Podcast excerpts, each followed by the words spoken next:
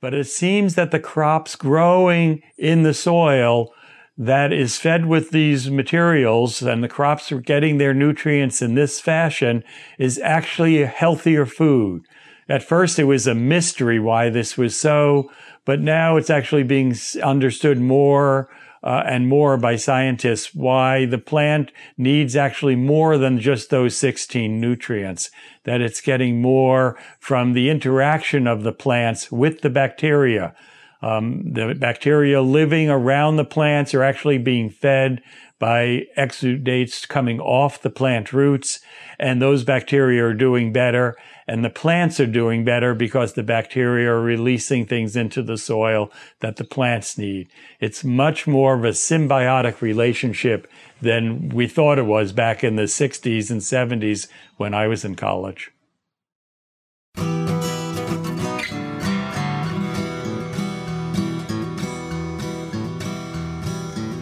Welcome to the Real Organic Podcast. I'm Linley Dixon, co director of the Real Organic Project. We are a grassroots farmer led movement with an add on organic food label to distinguish soil grown crops and pasture raised livestock under the organic seal. You just heard from Eric Sideman. He's a farmer, plant ecologist, and a policy expert who served as a longtime technical support agent with the Maine Organic Farmers and Gardeners Association, also known as MOFGA. Eric was also on a USDA task force researching whether or not hydroponics could be considered as certified organic along with my co director, Dave Chapman. Now let's dive into their conversation. I am, I am talking with Eric Sideman today, an old friend of mine. And um, I share time with Eric working on the um, hydroponic task force for the USDA um, as we tried to sort out those issues. And we got to do a lot of work together, and I've greatly valued our friendship. So, Eric, hello. Hi, Dave. Good to see you. It's good to see you too. Thank you for doing this. I know that this is a little bit like pulling teeth for you. yes, it is. So, Eric, you have a, a very long history with the organic movement and organic farming. Could you just go back and tell me how that got started for you?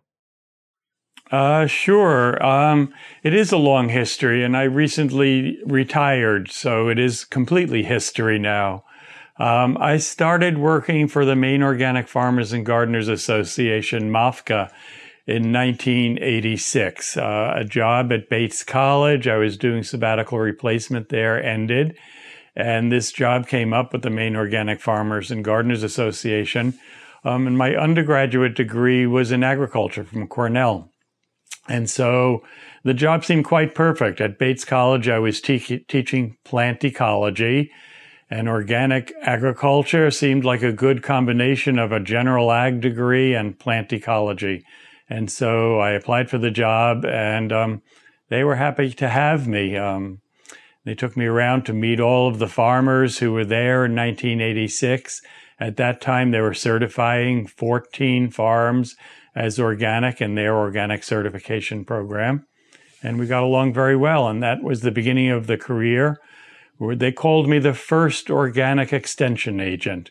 And basically that was what my job was, was to, um, give a scientific basis to organic farming and help farmers and gardeners, um, farm better.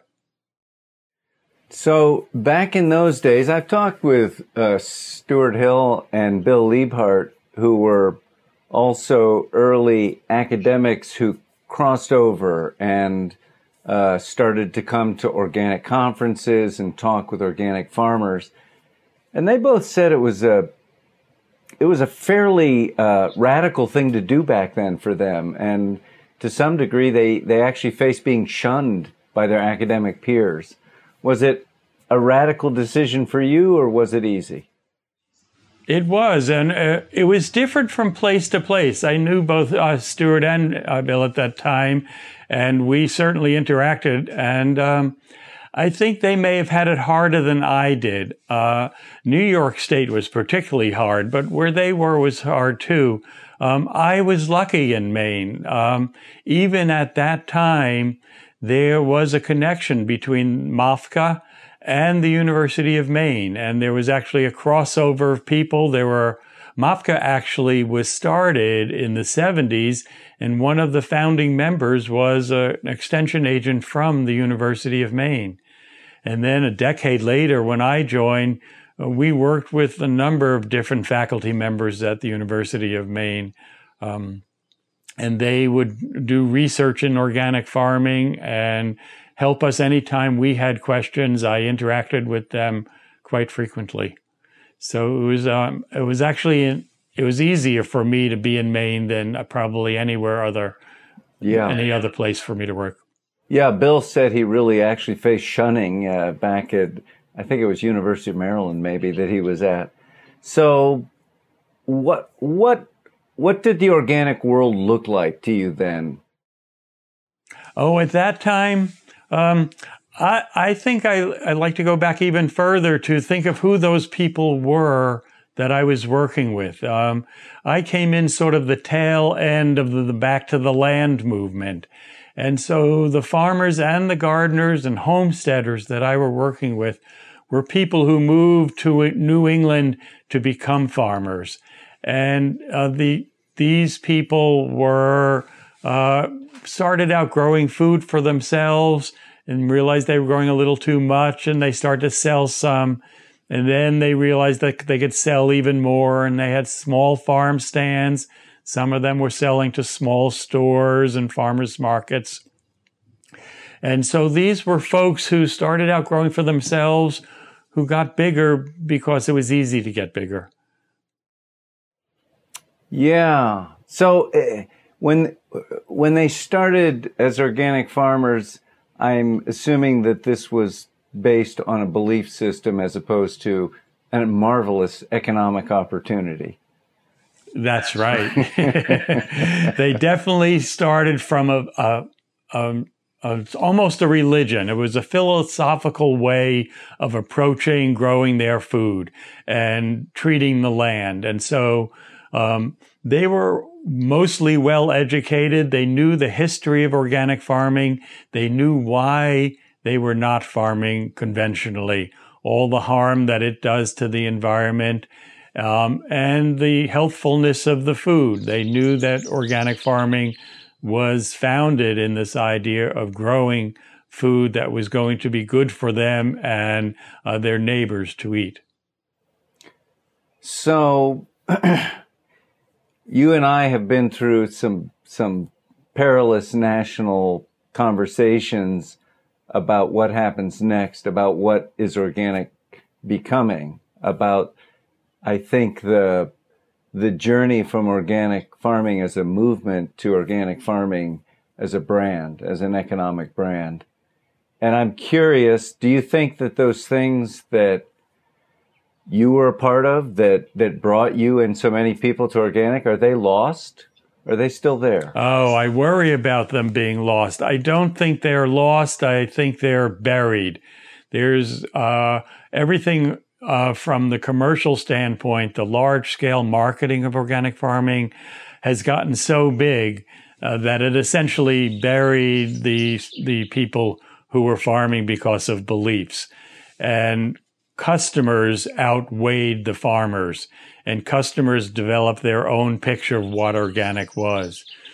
So the farmers way back in the 70s and 80s were following guidelines that uh, were in all sorts of the original publications on organic farming. Um, Howard and Rodale and those people were writing about organic farming back in the 70s, and those back to the landers that I mentioned followed these farmers and uh, philosophers almost, and they were growing according to those standards. Um, that changed. Uh, organic farming became very popular, and as more and more people started to buy organic food, and many more people were buying organic food than growing it, um, what organic meant started to change a little bit. Um, in the 80s, it didn't change with the farmers. They were still growing to their philosophical beliefs, but the consumers were buying it not because of what good it was doing for the soil or the farm or how well it was protecting the environment. They were buying it primarily because they thought it was healthier. Um, and then they thought it was free of pesticides and free of other kinds of chemicals. And so that became the primary driving force rather than how it was grown. What was in the product became the driving force. Um, and that's really different. Um, even when we haven't gotten there yet, and I'm sure we will, but when the organic standards were first written, they were written as the practices that were taking place on the farm in growing the food. And the consumer doesn't know this. The consumer looks at organic as the final product. Um, and I that, don't know if you want me to go to what the USDA did, but I could at some point.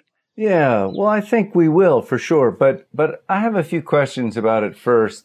I mean, it doesn't seem to me like a bad thing. Of course, as a consumer, I also want to make sure that the food doesn't have poison on it, and uh, you know that is, I, I think, a very easy uh, thing to ask for and it's asking for the things that aren't on the food. It's asking that it doesn't have toxins on it. It's asking that bad things didn't happen.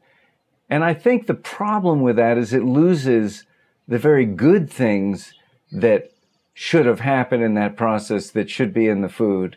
If you're only looking at what it doesn't have, it's, it's defining it by its absence but I don't think that the founders ever imagined that organic agriculture was just about a lack of pesticides. That was the outcome.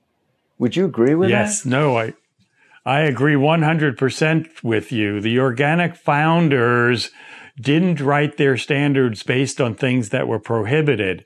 And so the final product wasn't so much that uh, based on what wasn't on the food, but it was based on the practices that were required when organic standards were first written, um, they weren't very extensive, but they had a, a lot of practices in them that were required. What made something organic wasn't so much what was prohibited in the farming practices, but was what, what was required in those farming practices.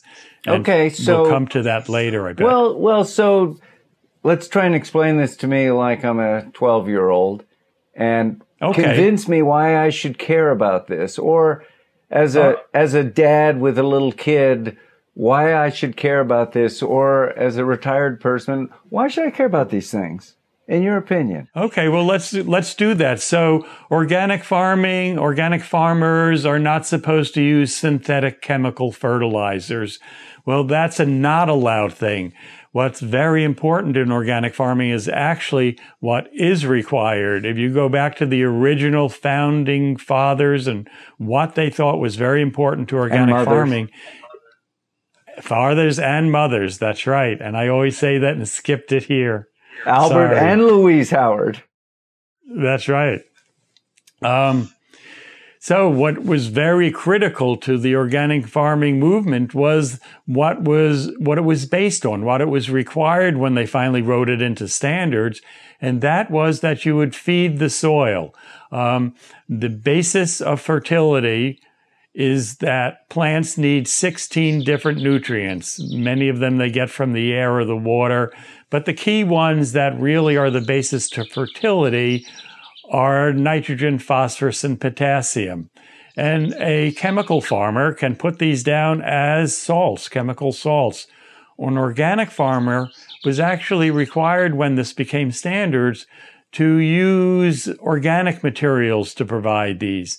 And these organic materials like seed meals, animal manures, compost would decompose in the soil.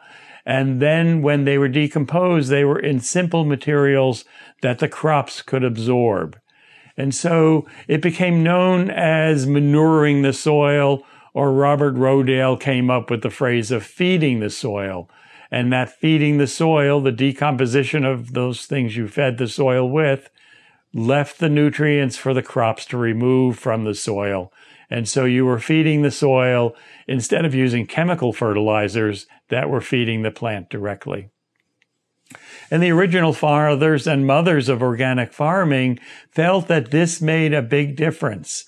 Um, we go back to Sir Albert Howard and his wife uh, when they were working in India. They saw the farms surrounding the research station where they were working, and they thought that the crops looked better there, and the livestock that were being fed some of those crops looked healthier. And so they felt something's happening in that soil. This idea of manuring the soil and feeding the soil was better for the crops, that they actually got somehow better nutrients and grew better. And that was the foundation of organic farming. It actually had nothing to do with pesticides. It had to do with providing the crops with their nutrients. So when you say feeding the soil, that would imply that the soil is alive. Yes, no question about it. You're actually not feeding the pebbles and the sand particles. You're feeding the microorganisms and the macroorganisms in the soil. You're giving them the food that they need. Uh, seed meals, uh, manures, compost, all of these have complex carbohydrates and fats and oils and sugars. And these are the food that the microbes need to grow and the earthworms need to grow and the insects need. And as they use those foods, their waste products are simpler. And eventually the uh, bacteria can decompose the proteins and the fat molecules, which are too complex for a plant to pick up. But as they're decomposed by the bacteria, the waste product from the bacteria are simple salts and uh, even simpler molecules that the plants can pick up in their roots. And that's how they get the nitrates and the phosphates and the potassium salts that they need to grow. And do you believe, back to being a young person here, as you're explaining this to me, do you believe that this is a better system, that it works better? That what are the advantages yes. for us as a people to farming in this way that some would say, well, that's not scientific or that's very inefficient. You know, there are a lot of, there are a lot of attacks, abuses heaped upon the organic movement. What, what, how would you respond to those? Well, uh, there are actually three benefits from it. The first one um, is that the soil is made better. So, and this goes back to those people I was talking about in the back to the land movement. They loved their farms and they wanted to take better care of their soil. And growing crops was important to them, obviously, because that was their food. But building their gardens and farms and making them better than when they came was the most important thing. And this is where the key comes from. When you're building reservoirs of nutrients in the soil, the way to do it is to manure the soil, to add organic matter to the soil that adds reservoirs of these nutrients that the crops need. In addition, by feeding the soil, by adding the organic matter to the soil, you're actually building what's called soil structure. It's the decomposition of the organic matter in the soil that releases these glues and cements that cement tiny particles of soil together into bigger particles that create air spaces. And so now you have a soil with a crumb-like structure with air spaces between the particles, the particles held together by organic matter, and the organic matter helps hold the water and the air spaces help hold the air, the oxygen that the roots need. And that's kind of the key to making the soil better for growing plants. You don't need this to grow a plant. You can grow a plant in a test tube with just dissolved salts. And that's what hydroponic is. But it's not what the founding fathers and mothers and the back to the land gardeners and homesteaders wanted. They wanted better soil. So the first benefit of organic farming is that you're making your soil better rather than eliminating it from the system and just growing a crop. And that was the slogan, basically the heart of what Rodale meant when he said, feed the soil, not the crop. So I can. the other benefit is okay. by farming this way, there are lots of environmental benefits. Um, you are not creating fertilizers in factories that have environmental repercussions, repercussions and use lots of energy and you're not adding soluble salts to the soil. So the factories producing the fertilizers and then these soluble salts dumped in the soil can pollute the environment. Okay. Okay. So that it's a much uh, much more positive impact on no on question the about it on the water, on the air, on the energy use. And then the third benefit is important too, and that's the one that we got started on. This idea that the food is healthier. Um, it's still unclear, but it's becoming more and more clear in recent years why this is so. But it seems that the crops growing in the soil that is fed with these materials and the crops are getting their nutrients in this fashion is actually a healthier food. At first, it was a mystery why this was so, but now it's actually being understood more uh, and more by scientists why the plant needs actually more than just those 16 nutrients, that it's getting more from the interaction of the plants with the bacteria.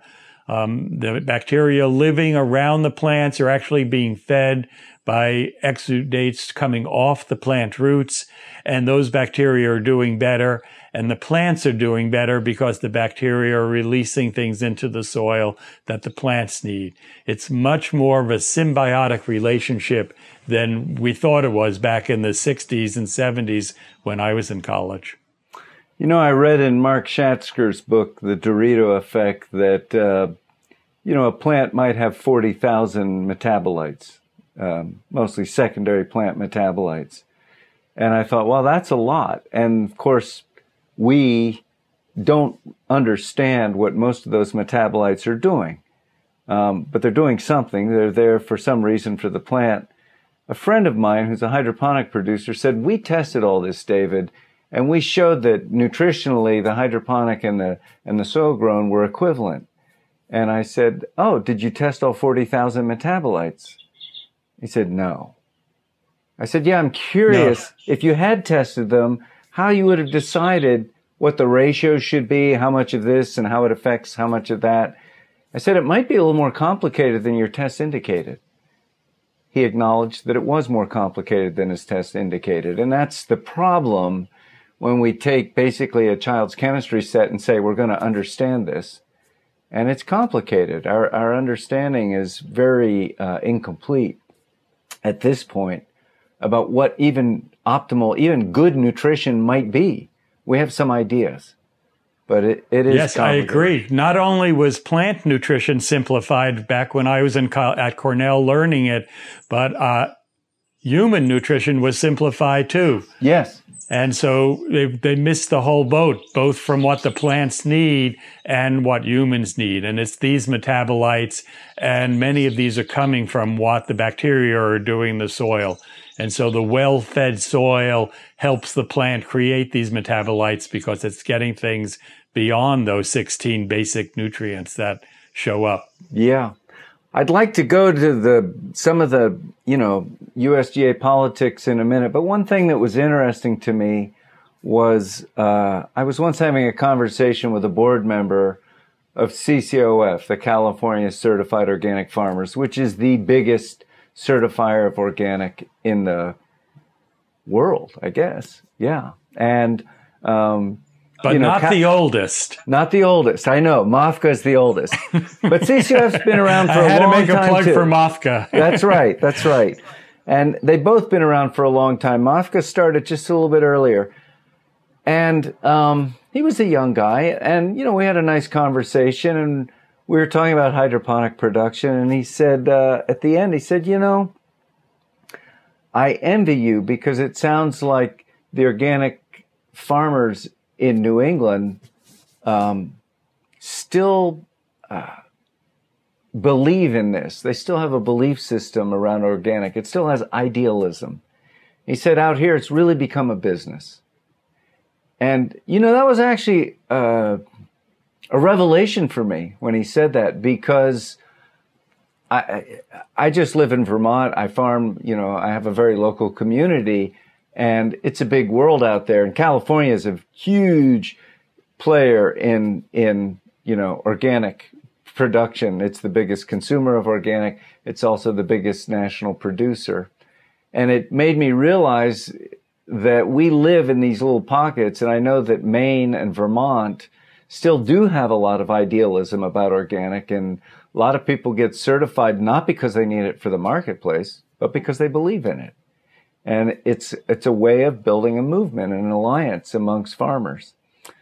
Um, so you have been very involved in the national organic movement. You spent five long years on the National Organic Standards Board, which is the citizen advisory board to the USDA to try and advise them what organic means when they get confused. Could you that what what years was that? Do you remember? Uh, yes, I sure do. I was on the National Organic Standards Board from 1997 to 2002. Okay. Everybody who's appointed to the board gets a, a five year term that they serve. Um, and uh, everybody on the board is actually filling a particular slot. I was the st- the scientist on the board. Yeah, that's great. And so for our conversation, I'm just going to call it the NOSB which stands for okay. National Organic Standards yeah. Board. This is so hard for some anybody who's a civilian, and they go, "Wait a minute, these initials are driving me crazy." So you served on the yeah, NOSB. The, um, the alphabet soup. Uh, there's an alphabet soup of acronyms. That's right, and people get lost in it. But the NOSB is one that consumers should definitely know about, That's as right. well as farmers, because it's meant to represent them. You know, there there are consumer exactly representatives right. on it. There are farmer representatives scientific representatives, and of course, industry representatives. And yes. uh, I'm curious. So there are 15 members of it, and they rotate off after five years, and they have they work very hard. It, it, you don't get paid, as as one member said to me. Yeah, I got to. They doubled my my wages this year. Two times zero is still zero.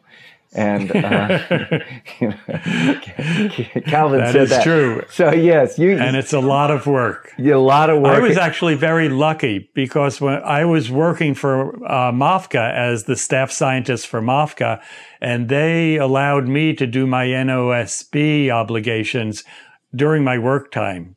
So, and we were involved actually before the NOSB. It's worth mentioning that I actually started to work when this rule was being worked on in Senator Leahy's office. Um, we MOFGA was helping in writing the the law that became OFPA that instructed the USDA to create a national organic program and the advisory board, the NOSB. So you were so, working. So, was that with Kathleen Merrigan? Was she running that effort? Yes. Yeah. Um, yes. Kathleen Merrigan was in Leahy's office at that time. Yeah. Yeah. And she went on to become deputy secretary of agriculture and probably had. And Hillary she was still there when I was yeah. on the NOSB. Yeah, she was. Actually, when I got on the NOSB, another thing worth mentioning is I think I was on the NOSB at one of the best times to be there. Um, if you remember, the there were a number of propo- proposed rules, and the first proposed rule was terrible, and everyone recognized this. And at the time, it received the most negative comments of any proposed rule in the government. Um, and I was on the NOSB when the and the National Organic Program received all these comments, and they had to go from a proposed rule to a rewrite. And we, at that time, when I was on the NOSB, were advising them on rewriting the rule. Great, great. So what what what was it like then? I mean, I, I you know, my entire experience at the NOSB was uh, really from 2014 to to 2018, and um, I just farmed before then. I honestly didn't know what the NOSB was and uh, I, I, really didn't. And I didn't. I couldn't tell the OTA from the OCA and all these initials and the NOC and the NOP. I didn't know. I didn't know. And I got involved because I saw that hydroponic uh, vegetables were being certified as organic. I'd been involved enough to know in 2010, and I'd submitted testimony saying, "Please don't do this. It, it should not be called organic." And and the NOSB agreed with me, and they made a, uh, a recommendation to the USDA that that hydroponics should not be certified as organic. And so some four years later, I started to see hydroponic stuff, a lot of hydroponic stuff showing up in the marketplace. And I said, what happened? And, and I started talking to Miles McEvoy and, and many people, and we started doing petitions. And I started going to NOSB meetings, which was actually intimidating to me. Um, to go to this big room, and they, they actually at that point had it roped off because they're afraid of people occupying the space. So you go up to a podium, and there'd be a rope, and and uh, it was intimidating. So, and the, I will say that the group that I was testifying to, you get three minutes to testify. It's not long. And, um, sometimes they ask you questions and you get to talk a little more, but, but so you might go a long way in order to speak for three minutes. And, uh, it was a mixed group. I would have, I would have to say it was fairly what I would call industry friendly. What was it like when you were on the NOSB? Did you feel that you were dealing with a group of people who understood what organic meant? Did they share your values? Yes, I, I did at that time. I was lucky. I was on a very good board. Um, the 15 people change and the balance of the industry friendly and the farmer friendly and the environmental friendly, that all shifts back and forth a little bit with who's on there and actually who's more forceful um, that's definitely a consideration. Um, the farmers, and when I was on the board, were actually quite quiet. Um, but the other people on the board at the time I was from the organic community, not farmers, but advisors and academics and environmentalists. Um, they were all people that I knew before I was on the board. They really came from the right community. At that time, the USDA was doing a great job of choosing who would be on the board. Uh, Betsy Lydon was on the board from Mothers and Others. Joan Gussow was on the board from Columbia. Fred Kirschenmann was on the board at that time. Um, and actually, some of the farmers were the original organic par- farmers. Steve Pavich from California was one of the farmers on the board at those times. Um, um, oh, and one name is escaping me, but he was the nutritionist from Cascadian Farms, one of the original sources of organic food. So we all knew organic very well. The USDA at that time did not know it well. And I think uh, they depended on us because we knew the history of organic and what farmers and consumers felt organic food was at that time. Um, and hydroponics actually was much earlier than 2010. We considered it in 2001 we were asked by the National Organic Program at the USDA to write greenhouse standards. And we wrote greenhouse standards. Um, and there was one person on the board at that time who wanted to include hydroponic. And we nearly unanimously, unanimously voted that hydroponic did not fit organic, and we did not include them in our greenhouse standards um, that omission said was louder in my mind than all of the bans of hydroponic could ever be. We just said this isn't part of organic. It doesn't get written into the standards. It's just not part of the guidelines of what organic farming is. And so if you go back to the 2001 NOSB recommendation of greenhouse standards, it doesn't even mention hydroponic. So it got voted down in 2001. It got voted down in 2010. And in 2020, hydroponic sales probably exceed a billion dollars and going up like a rocket. Uh, you know, it's quickly uh, becoming the norm in tomatoes, blueberries, g- greens. Very quickly uh, are are shifting. Uh, I'm, uh, peppers. I'm just curious, what happened? How did how did this ah. happen? Well, I think everyone has an opinion. And my opinion is that the influence of the organic industry became greater at the USDA.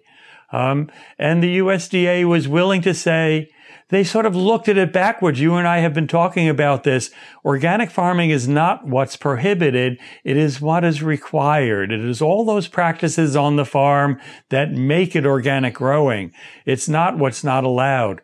But the USDA at this point in time, and probably a decade ago when Miles was there, missed that. And they said, no place in the rule is hydroponic prohibited. And so we will allow it. And so I think that was a real oversight on their part. they missed the boat that hydroponic wasn't described. Hydroponic is not part of organic farming, but that didn't matter to them. They were looking at what was specifically prohibited in the rule and nothing said thou shall not farm hydroponically. And so well, they started to allow it. The rule did say that you must maintain and improve yes. the fertility of the soil. That's it. You and I look at what is required. A good section of the rule talks about managing the soil, and it talks that you must manage the organic matter in the soil. You essentially must feed the soil. You must manage the tillage of the soil in a way that does not harm the environment. The rule was written very well. Um, and I always like to point out that I was pleasantly surprised back in the 80s and, and 90s when the rule was first being written. I was very nervous that the USDA was going to measure organic with a probe uh, that you would stick something in a tomato and say, this is organic. It doesn't have chemical fertilizers or chemical pesticides. But they didn't do that. The USDA did a great job writing the rule. They wrote a practice based standard. They essentially outlined all the practices that makes growing organic what it is. And so this is section that you're referring to where they require managing the soil and taking care of the soil is a very important part. And to you and me and to most of the organic farmers in the country, this actually means hydroponic is not part of it because you can't manage soil if you don't have soil. And the rule requires managing the fertility and the structure of the soil. Okay, so we have a situation where the USDA is redefining organic. It is being defined in a way that does not fit with the legal definition and also in a way that does not fit with the common definition of the organic farmers, but it does fit with uh, I, I hate to call it the organic industry because I don't think it's organic, but let's say with an industry that has embraced the organic brand and, um, and it has a tremendous amount of influence. So we were on this task force together. There were five members out of 15 who actually agreed with what you and I have just said, and the other 10 were hydroponic producers. It was a, and indeed, when they, when they created the, the the task force, it was all going to be hydroponic producers. And there was an outcry, and they said, "Oh yeah, well we'll get some soil people in here too." And and so we were two of the five that they let in. So I'm curious.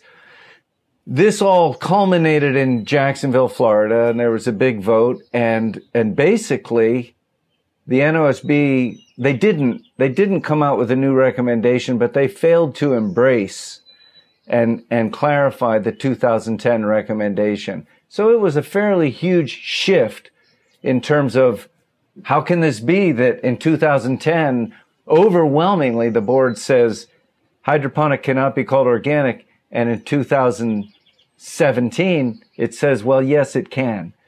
So it was a big day. There was a lot of, there were a lot of tears. Actually, I got people calling me from around the country who were crying that night because they felt that something important had been broken that day.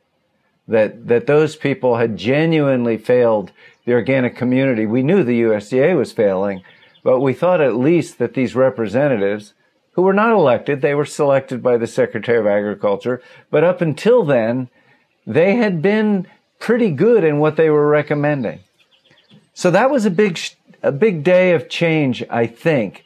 And as I recall talking with you, there was a little sense of depression of this thing that I spent my life working on is going to continue, but it's not going to be called organic. It's not going to be, I don't want to put words into your mouth, but, but it, it, it, it felt to me like you were part of that dismay at, at what happened in Jacksonville. Is that fair to say?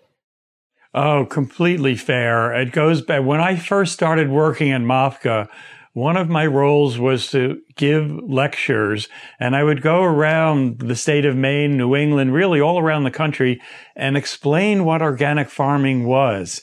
Um, organic farming was new then. As I said, uh, at the time I was hired in 1986, we certified 14 farms in the state of Maine.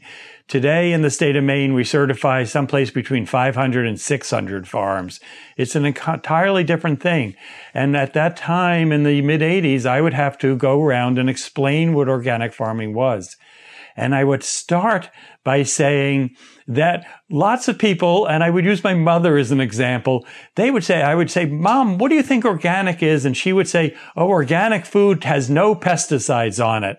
And that was part of my lecture. I would say that's a very tiny part of it. It's not how organic farming began. It's not what the organic farmers think about. Organic farmers think about all the practices they're doing on their farm to make it a better farm and better soil than when they got it.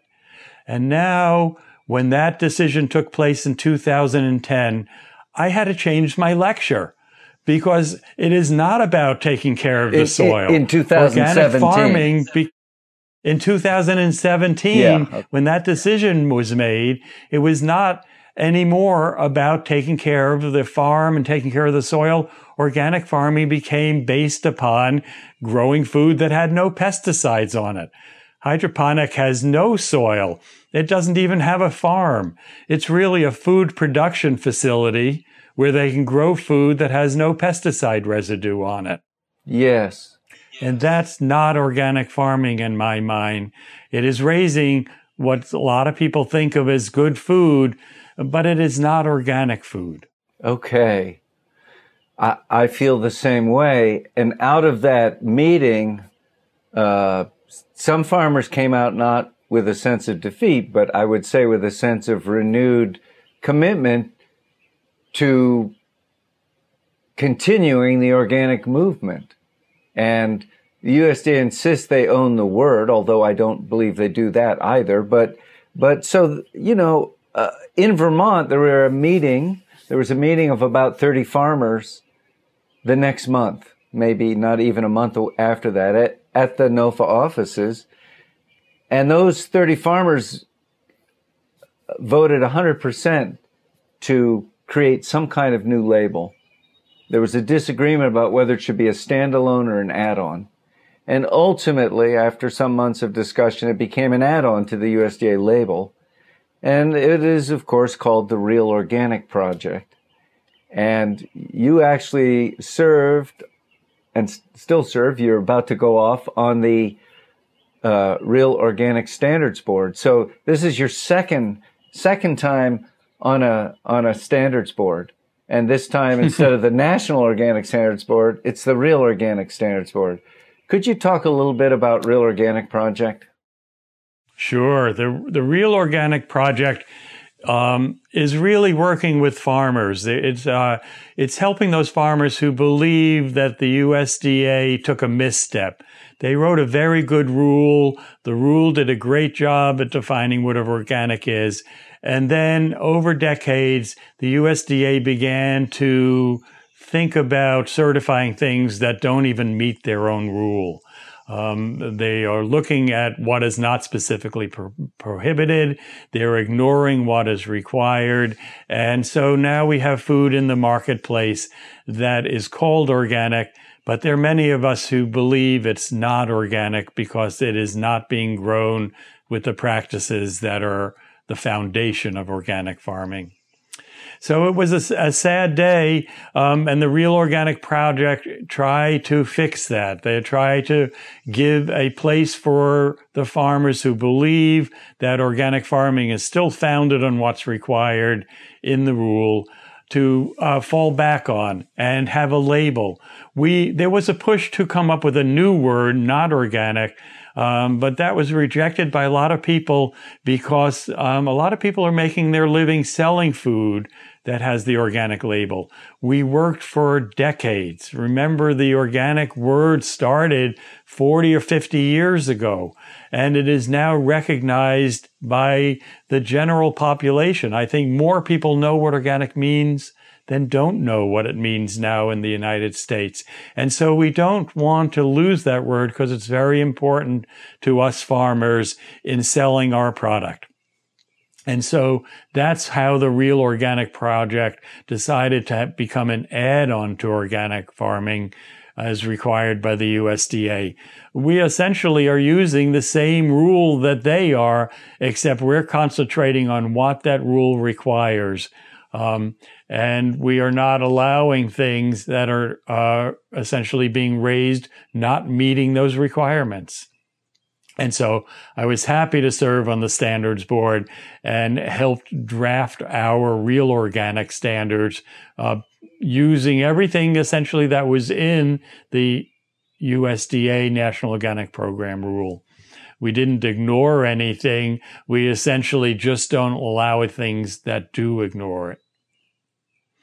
And so the Real Organic Project as an add-on is helping farmers who still support those foundational principles, the philosophy of growing organic, uh, building your beautiful farm and taking care of the soil on that farm and having a new marketing tool trying to get consumers to understand that the NOP label by itself isn't good enough anymore. You need the real organic project label as well. You know, I I have this belief that that um, the Real Organic Project is it absolutely is trying to uh, educate people. It's trying to educate ourselves as a farmer. I'm still trying to educate myself. It's a a wonderful thing that you never know it. It's it's always uh, kind of an ongoing voyage of discovery. But but it strikes me that uh, it's also a big attempt at transparency. I, I do feel that organic, the, the meaning of organic is, is still in our bones. It's sort of like that thing uh, where the Supreme Court justice said, you, I know pornography when I see it. I think we know organic when we see it. And the problem is, yes. is that in the marketplace, we often don't see where the food came from and what it's like. And so it's not just about hydroponics. For sure, that, that was one of the things that catapulted us into action. But the whole livestock uh, journey where they've taken all the animals and confined them and they grow the food maybe three states away and bring it in and feed it to the animals and it's a biohazard. The the facility and the manure lagoons are a, a nightmare, and they can never get that fertility. That cycle can't be completed of putting it back on the farmland uh, where the where the food for the cows are grown, and they're feeding the cows mostly grain instead of mostly grass. You know, everything is going downwards. If you if you took a milk carton and put a picture of the confinement facility on it and then you took another one and said, you know, here's a cow on pasture, honest pictures. Which one do you want to buy? Yes, and the same with hydroponic. If you saw tanks of solutions of chemicals and pointed out this is the fertility for growing your tomatoes compared to a compost pile, which one's organic?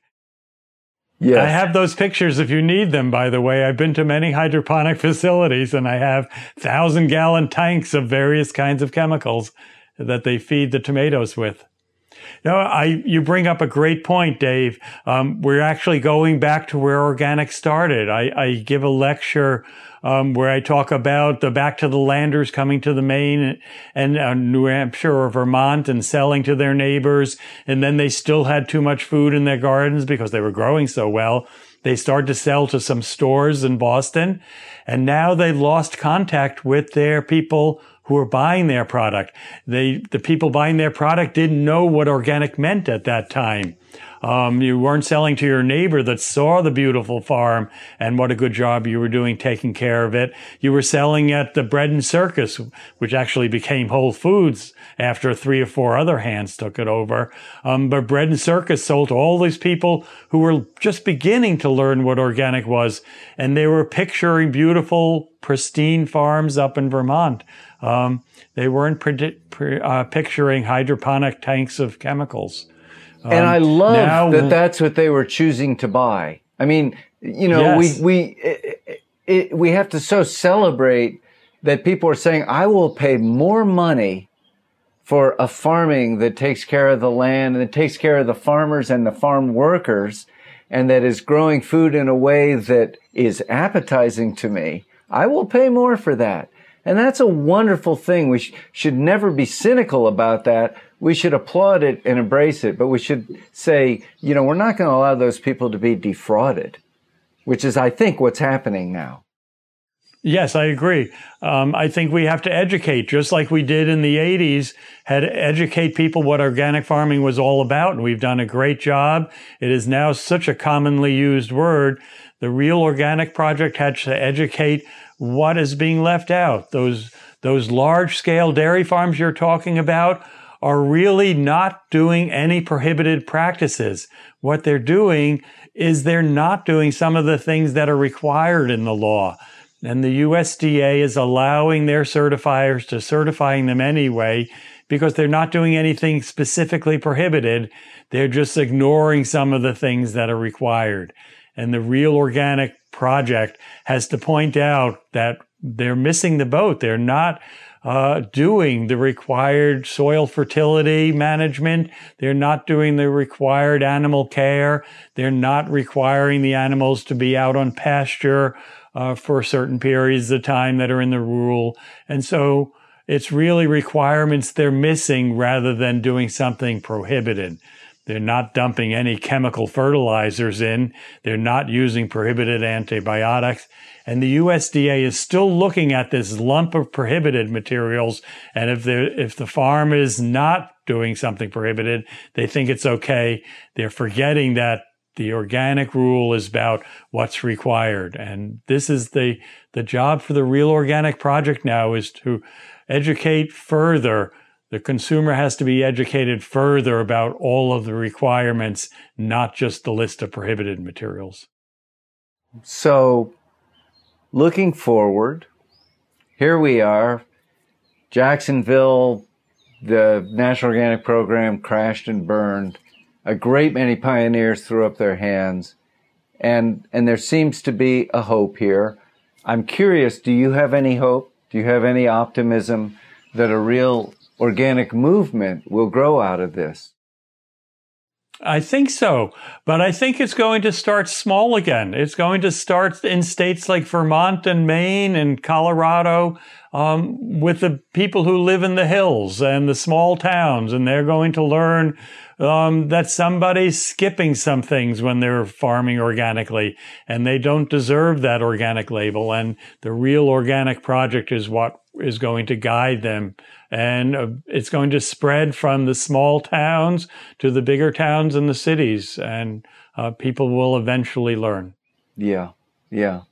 It's interesting. I remember the first time that when we formed vermont organic farmers which was you know our it was a branch of NOFA but it was a the first attempt to create a label in vermont and standards. And i think there were 13 of us I can't really remember. I, I, I was one of the founding members. I think it was about 13 farms.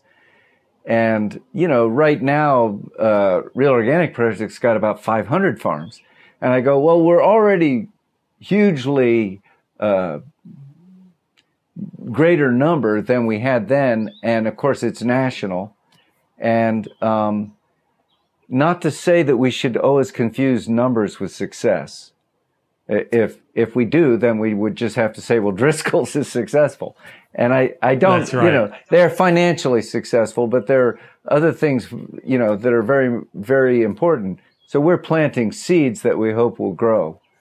Um, but it, it is interesting to me that as a $50 billion industry in the marketplace, I think there are millions of people within that, that community of, of shoppers who want to buy the food that you and I want to grow.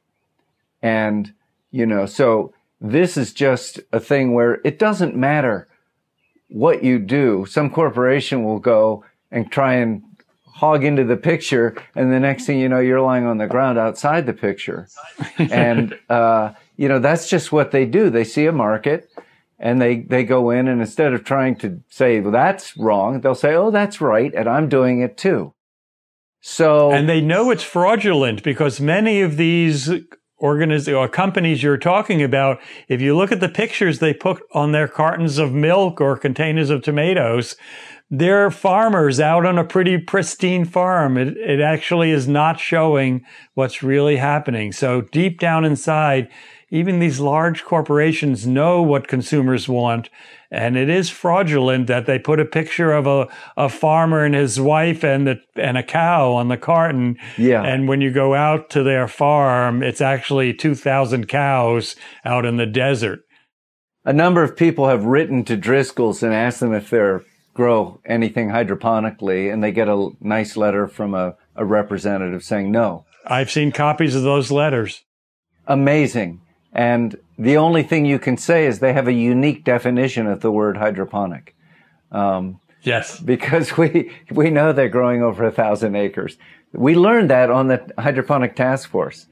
That, and that, we've seen good pictures of what uh, Driscoll's is really doing. Yeah, yeah. So that's right. That's a really good point that, that they understand what people want and they understand what they're doing isn't what people want. So they, they, they don't show those pictures. They show the other pictures, you know.